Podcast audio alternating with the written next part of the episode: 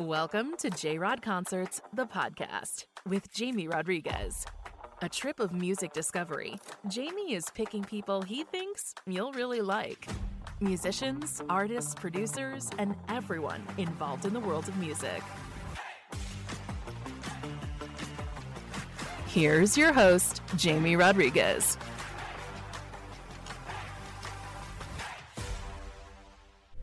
J Rod Concerts family, hello from a blistering hot, surprisingly hot Nashville, Tennessee.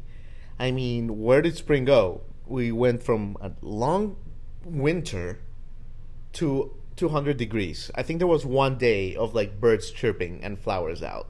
I don't know what happened. But you know what? No complaints. We're healthy. Good music abounds. Hope you guys are enjoying life and with lots of great music in your world as well. And ladies and gentlemen, you know, we always one of the we love comebacks in this show. Musical people and just human stories of comeback because the comeback is always better than the setback. Um, I think we can all agree with that. We love to say that the comeback is always better than the setback. It applies to your lives, li- dear listeners, and it applies to our guest today on J Rod Concerts, the podcast, Brandon Davis. First of all, this country singer is skyrocketing right now. People magazine, you know, called him a TikTok sensation. A couple months ago, he sold out the House of Blues in Anaheim, California, over capacity, and he was handpicked by Tim McGraw to open his 2022 tour. So he's on fire. Um, but prior to making music, you know, he was not. He was an engineer. Always loved to sing, but he never felt he could chase the Nashville spotlight. So it was only when life intervened that uh, he is where he's at today. He basically almost died in a car accident. He had a car accident that was really crazy. He left him in the ER for weeks, and this was his along his, with his wife. This was what kind of like configured a life change of massive action to follow his musical destiny. And we're so glad he did because oh mama, is he good. So, you know, go to Brandon Muse BrandonDavisMusic.com if you want to see his dates um, with Tim McGraw. But I, we hope you guys enjoyed the episode. It's really great stuff. It's going to leave you inspired. Thank you, Brandon, for your time. And without further ado, Brandon Davis on J Rod Concerts, the podcast.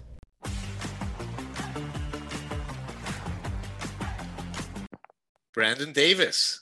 How's it going? How you doing, man? I'm doing great. How about yourself, buddy? Thank you so much for joining, man. Absolutely. I appreciate you having me. Absolutely, man. After that album, Hearthstone Rush, man, what a one after another, dude. I mean, hits different, speaking my language, dude. You can put it on shuffle. It's just absolutely phenomenal, man. Congratulations, brother. I really appreciate it, man. It means the world. Absolutely, man. Uh, so, so, you know, let's get straight to it. I mean, your story, Brandon, is fascinating. I mean, we're already thinking who's gonna play you in a Hollywood movie. To be honest, you know. that's the thing man because because like the the way that you've reached this point is actually inspirational but it's it's like out of a hollywood script. People would say it's too it's too hollywood if like you know what i mean? It's just beautiful. Uh, but, it means the world. Really yeah, does. absolutely man. So where are you coming to us from right now brandon? Where are you? Right, coming to you from our at-home loft studio here in chattanooga tennessee so. Lovely lovely lovely man absolutely. And you know i gotta tell you your name is obviously becoming a household name I mean, a few months ago, you sold out the House of Blues in Anaheim. It was like wall to wall. I mean, people are packing rooms to see you. Uh, that's gotta be like a really good feeling. I mean, you know, you've played music most of your life.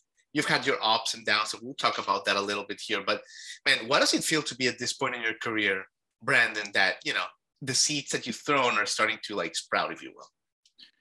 It's a it's a brand new experience that you always dream about, but when it actually starts to happen, you're kind of taken aback because, I mean, how do you react to something that you've always wanted actually being a reality? I mean, there's no there's no way to to ever expect something like this. You can try and plan out your life and make it happen the way you want to, but to to be able to say, look, I worked hard and something happened that became not work at all. It became what I loved. Yeah. When, now that I get to say I do what I love, I mean, there's no better feeling. Man, I love it, and that's why you're working so hard. It's like it's like it comes naturally, man. But but you know, speaking of that, I wanted to ask you because you're a busy guy. We see you on social media, your calendar, you don't stop, but you're a father of four. you're a beautiful husband. You have, you know, you have all these hats. How do you do it? You know, like how, how are you keeping like do you sleep? Like how do you how do you keep your like schedule balanced here? We, we sleep when we can, but uh, now the the good thing about it is music is intertwined with the family, the same yeah. as the family is intertwined with the music. I've got kids who who love it. My daughter's already trying to write songs, and my youngest son he he knows the words to all of them. Yeah, we try to travel with them as much as possible, but it, it's become it's become just a expression of daily life to where it's not as hard to work at it when you just get to live it. Right, and that's capturing these moments that bring the music out. It's you know having these times where you sit down with other folks and write these songs. And luckily the kids do have a few hours a day that they get to go to school. So it, it makes makes the time not be so compressed and you're able to focus on what you need to while everybody's got their own thing going on. And then family comes together at night. You get to have all your moments at dinner and really bring it back in so it's it's been a good balance just because we're all in it yeah yeah, absolutely, Brandon. And was part of that like maybe like your dad? You know, your dad, Rick Davis. He was a musician, and when you were growing up, you know, he was around you. Of course, I, I mean, he opened in the '80s. He he had a bunch of hits. He opened for Garth Brooks. Also, was this part of like your your memory bank that you're trying to replicate? You know what I mean? Like you were like around him, and he was like touring around and playing with the guitar. Is is this kind of where it comes from? It is. I mean, there's a lot that my dad passed down to me, not only just the music, but I mean, a lot of good life life values and morals. And i'm trying to instill the same in my kids because i watched what my dad did which a lot of his music was when i was growing up. It was you know making making ends meet too. It was you know yeah. maybe the day job wasn't everything that it needed to be and music was the way we could get baseball paid for that summer. It was the way that we could keep enough extra cash in case the washer and dryer went out or you know make make the bills make sense come the end of the month. Yeah. And watching how hard he worked every day and then still pushed for music to be able to help out in any other way that he could it just kind of drove me to make sure that i always put my effort into everything i've got whether it be you know the job i had before and putting forth all my work just to provide or now being able to put it all into the music and provide in that way. And not only provide for us but provide for everyone else provide a means for people to now connect with us and connect with this music. Yeah yeah and, and that's kind of like the beautiful light that you're doing. But before before i ask you about february of 2019 and i'm sorry that you know you probably get asked this every day but i do want to ask you about you know your job as a design engineer before that you know you were providing for your family it's a good job obviously you're a very smart guy you got to be smart to do that but you know was there a part of you brandon that man like I, I mean, for lack of, of, of a better way of saying it, that was kind of unfulfilled even though you were providing, even though you had a, a really solid job there, um, just because you were not kind of like following that calling that now you're like so free and like you're beaming with light. Was part of you unfulfilled when you were like a design engineer? Is the question. I, I will say so, just because you always you always have these dreams when you're a kid of what you want to be when you grow up. And for me, I had I had two big ones, and then one that came in third place just in case the first two didn't work out. The two mm. big ones were either be an MLB baseball player, yeah, or be able to make it uh, singing country music. Well, being an MLB baseball player doesn't do well when your shoulder ain't quite right, and that fell to the wayside. Music was there, but you know, no one knows right out the gate how to get into it, and I certainly didn't at the time. But being an engineer, you know, going to school, that was a, that was a guarantee. I could work hard and you know go through school to earn a degree to be able to do sure. that. Sure. And as much as I loved what I did, I I enjoyed the fact that you know I had a stable job and I was able to bring home that constant check. Absolutely. At the end of the day, it wasn't my passion. It's not what right. I. It's not what drove me. And now. Right. Now I'm able to say that's exactly what I have. I have a passion for the music. I have a passion for writing it and for connecting with the fans and it does drive me yeah no and that's why you do it so well and like like i say man like i mean my audio audience won't see it but my video audience is gonna see man you, you're just like a free man your physiology your muscles it's it's beautiful to see man um, but but let me ask you and, and again apologies i know you talk about this every interview man but for my audience just take me to february 19th of uh, 2019 you know just uh, you know I, I, I mean, you you you go to the gym, you're going to work. Uh, man, what happened? What happened? It was a, you know, you they say wrecks that are worse off usually happen closest to home, and it's kind of true. I was on my way to go to work after working out that morning, sitting at a uh, red light, got the green arrow to go, started taking off, and next thing I know, I'm hit head on by a distracted driver coming down the hill. Uh, it definitely, it definitely kind of threw me for a loop. I woke up, didn't know what had happened. You know, the car's engine sitting in my lap. And I get out thinking I'm fine, realize when the shock and everything wears off, I'm not. I'm collapsing. I, you know, can't hardly stand up. I'm trying to figure out exactly what's going on, what's about to happen, who's trying to get around me. And they end up calling an ambulance. The ambulance takes me off to Erlanger. We end up having to have emergency surgery to keep me from going septic. And when I woke up, I just I, I couldn't wrap my head around it all. Yeah. I couldn't figure out why any of it had happened, why the wreck had happened, why I had to go through what I did with the surgery at the hospital. And I just remember I kept looking over at Destiny saying, I don't understand why. Like, why me? Like, I, I'm not trying to wish it on anybody else, but why did it have to happen to me?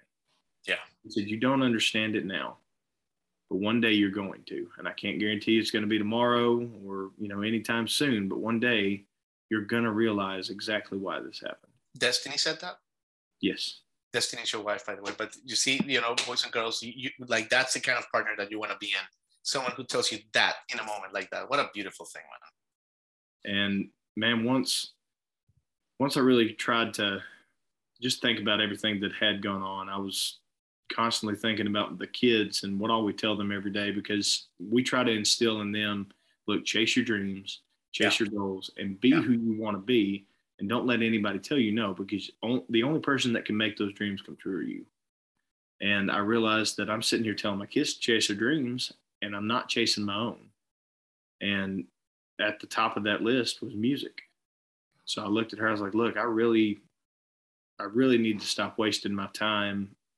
that I have here because it could be gone in an instant. God just proved that to me. So I really want to start chasing music. She said, okay, well, if you want to chase music, let's chase music. Oh, beautiful, man. Beautiful, beautiful brother. Man, that's a, and you know, and when you're telling this story, I feel like a lot of people in 2020, they kind of had that realization. But you know the, the, fact that you were able to have it before and you didn't need a pandemic like you know life life is short. You got to live with passion and and and man kudos to you for for living in the uncomfortable and being courageous and because this is what's happening what's happening now with brandon davis man. So man what, what, what a great story. Thank you for sharing that. I know that you do it every day so appreciate that. Absolutely brother absolutely man and uh, and yeah man and okay so let's pivot real quick to to like you know you start doing your music and you know, there's this important moment in, in your journey that a TikTok video goes viral that Destiny, uh, again, Destiny here, you know, good partnership here is the theme of the episode, uh, puts up online, man. But what was the moment, Brandon, where you seriously like realized like, oh my God, this video is like legit viral. Like this is like a real thing. Like, was there like a moment someone called you? Like, what, what do you remember? Well, I remember not wanting to get on the app and really yeah. trying to trying to avoid it the best I could, but it was inevitable. She uh, she started taking videos of me around Father's Day of 2020, and when she posted that very first viral video, she was showing it to me. I think the night of, she was like, "Look what I've been doing. I've been posting on TikTok." And I was like, "Oh wow, that's got like 1,600 views." She's like, "Yeah, it's pretty cool." I was like, "Yeah, it is pretty cool." So the next morning, I got up. I was like, "You know what? She, give, give me the login info. I want to log in just see what this app's all about." And I got on there and started taking a look.